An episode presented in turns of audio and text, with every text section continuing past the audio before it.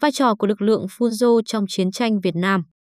Nguồn William Chickering, New York Times, ngày 9 tháng 6 năm 2017 Lược dịch Nguyễn Thị Kim Phụng. Bản quyền thuộc về dự án nghiên cứu quốc tế.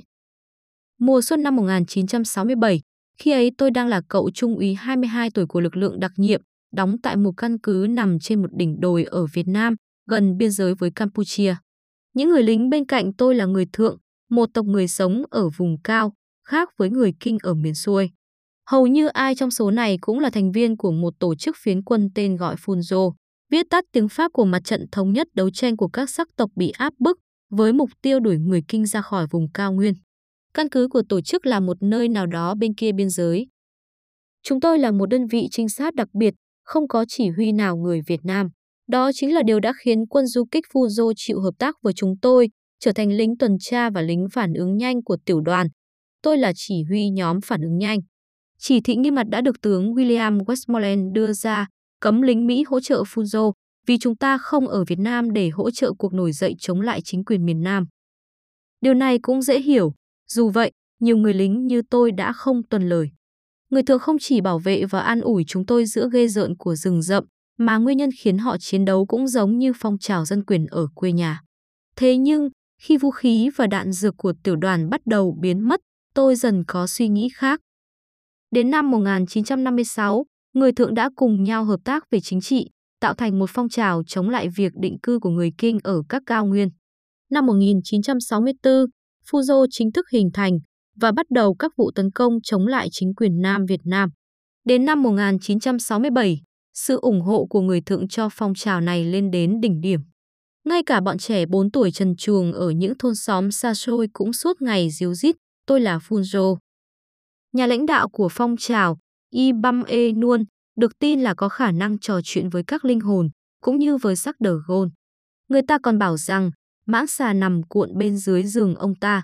Hàng ngàn người đã theo ông đến Campuchia, rất nhiều gia đình cùng nhau cắm trại trong rừng. Nhưng sự ra đời của Funzo vào năm 1964 lại là sự khởi đầu cho kết thúc của phong trào người thượng. Vì quá chú trọng cách mạng, vốn đòi hỏi phải có một căn cứ bên ngoài biên giới Việt Nam, Funzo đã chấp nhận trợ giúp có tính toán từ Campuchia. Quốc vương Sihanouk của Campuchia, giống như Jacques de Gaulle của Pháp, vẫn hy vọng thuyết phục được Mỹ rút khỏi Đông Dương. Sihanouk Hần đã cho rằng hỗ trợ Funzo sẽ gây rắc rối cho miền Nam Việt Nam, từ đó cũng làm khó cho người Mỹ. Nhân vật được Sihanouk chọn là một đại tá quân đội Campuchia, một người chăm theo Hồi giáo, tên là Leko Sem. Ngay từ khi còn nhỏ, cô Sem đã quyết tâm khôi phục lại vinh quang của người Chăm bằng cách giành lại phần lãnh thổ đã mất trong những thế kỷ trước. Nghe như ảo tưởng, nhưng không phải là không thể, nhất là khi chiến tranh gần kề.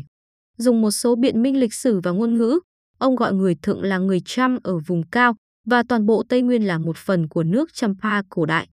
Ông ta xem lý tưởng của người thượng là của mình và đồng ý hỗ trợ. Nghiêm trang và thận trọng, nhưng vẫn có chút cuồng loạn, ông ta có phần giống đại úy Ahab, nhân vật trong tiểu thuyết Moby Dick. Năm 1964, cuộc nổi dậy đầu tiên của Funzo chống lại Việt Nam Cộng Hòa đã có sự nhúng tay của cô Sem, và có lẽ cả người Pháp. Việc cố tình sử dụng bạo lực đã đặt Funzo vào một con đường không thể quay đầu. Nhưng đến năm 1966, Sihanouk đã bắt đầu lo sợ Funzo vì tiềm năng tiến hành đảo chính của tổ chức này. Ông điều cô xem đi nơi khác và để Funzo suy yếu.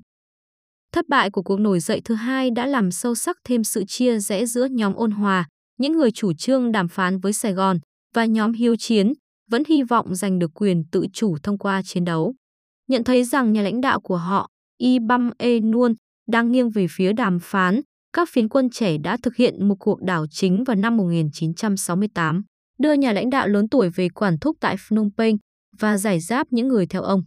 Hàng ngàn người ôn hòa đã đi bộ về Việt Nam và tái hòa nhập dần với xã hội, chỉ còn lại các phiến quân vũ trang.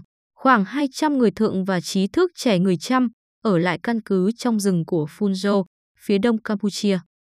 Tháng 3 năm 1970, Sihanouk bị phế chất, thay thế bằng một vị tướng thân Mỹ.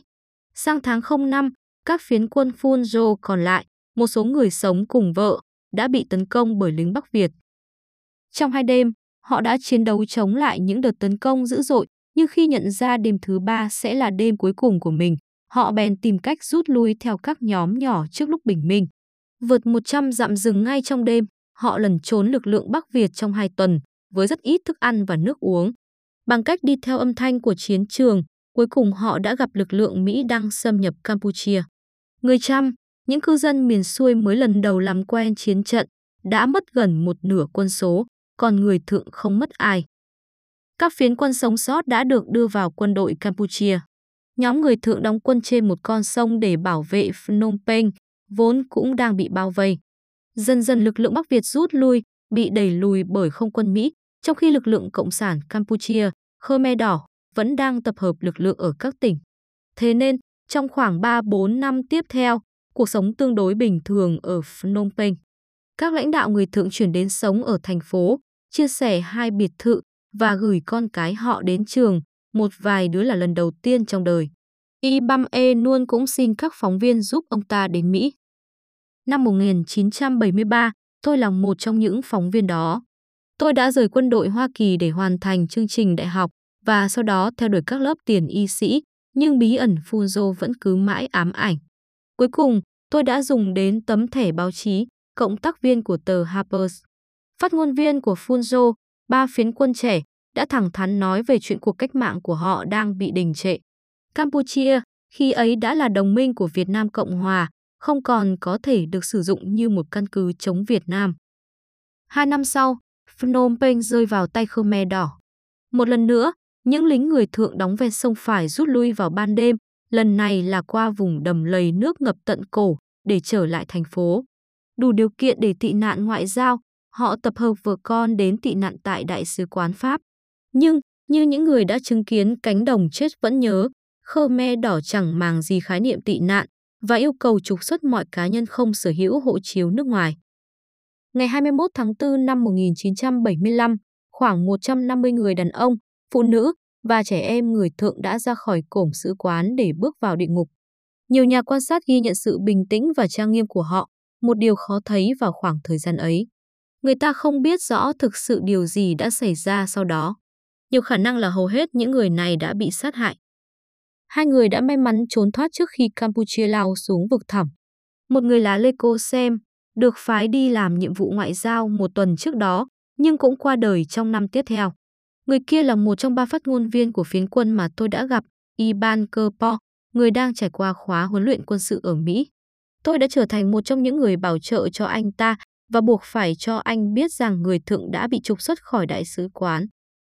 Sau vài năm, anh ta lên đường tìm vợ con, rồi chúng tôi mất liên lạc. Khoảng 30 năm sau, tôi nhận được một email từ một nhà nhân học ở Campuchia. Iban đang tìm tôi. Tôi đến Campuchia và gặp lại anh ta đang làm nông dân trên vùng đất đỏ, cô độc một mình. Anh ta mất 18 năm mới trở lại được Campuchia. Trong quãng thời gian đó, anh làm công nhân đóng cha cho nhà máy Coca-Cola ở Atlanta, làm quản đốc ban đêm ở Tulsa, Oklahoma, rồi làm ở xưởng sản xuất lốp xe, tìm kiếm nhân chứng ở Paris, những người đã ở trong đại sứ quán ngày ấy và chờ đợi mòn mỏi trong một trại tị nạn ở Malaysia. Về lại Campuchia, anh ta gia nhập đoàn quân tìm kiếm người mất tích. Anh ta tìm được một cựu tướng Khmer Đỏ, người đã đánh chiếm Phnom Penh và dành nhiều đêm uống rượu liên tục với ông ta đến tận sáng, nhưng chẳng thu được thông tin gì. Bất kỳ thông tin nào anh ta thu được cũng chỉ là sản phẩm của trí tưởng tượng. Như một người lính Khmer Đỏ đã bắt vợ anh hát trước khi sát hại cô ấy, và điều đó còn đau đớn hơn cả sự im lặng. Sau 3 năm, anh ta bỏ cuộc. Gần đây, Iban đã gắng tìm gia đình mình thêm một lần nữa với sự giúp đỡ của Ủy ban Sự thật Campuchia, nơi công bố danh sách người tị nạn ở đại sứ quán với 78 cái tên, chủ yếu là trẻ em, xác định mỗi cá nhân sẽ khoảng bao nhiêu tuổi ngày nay. Danh sách đã được công bố hai lần trên toàn quốc, nhưng anh ta không nhận được phản hồi nào.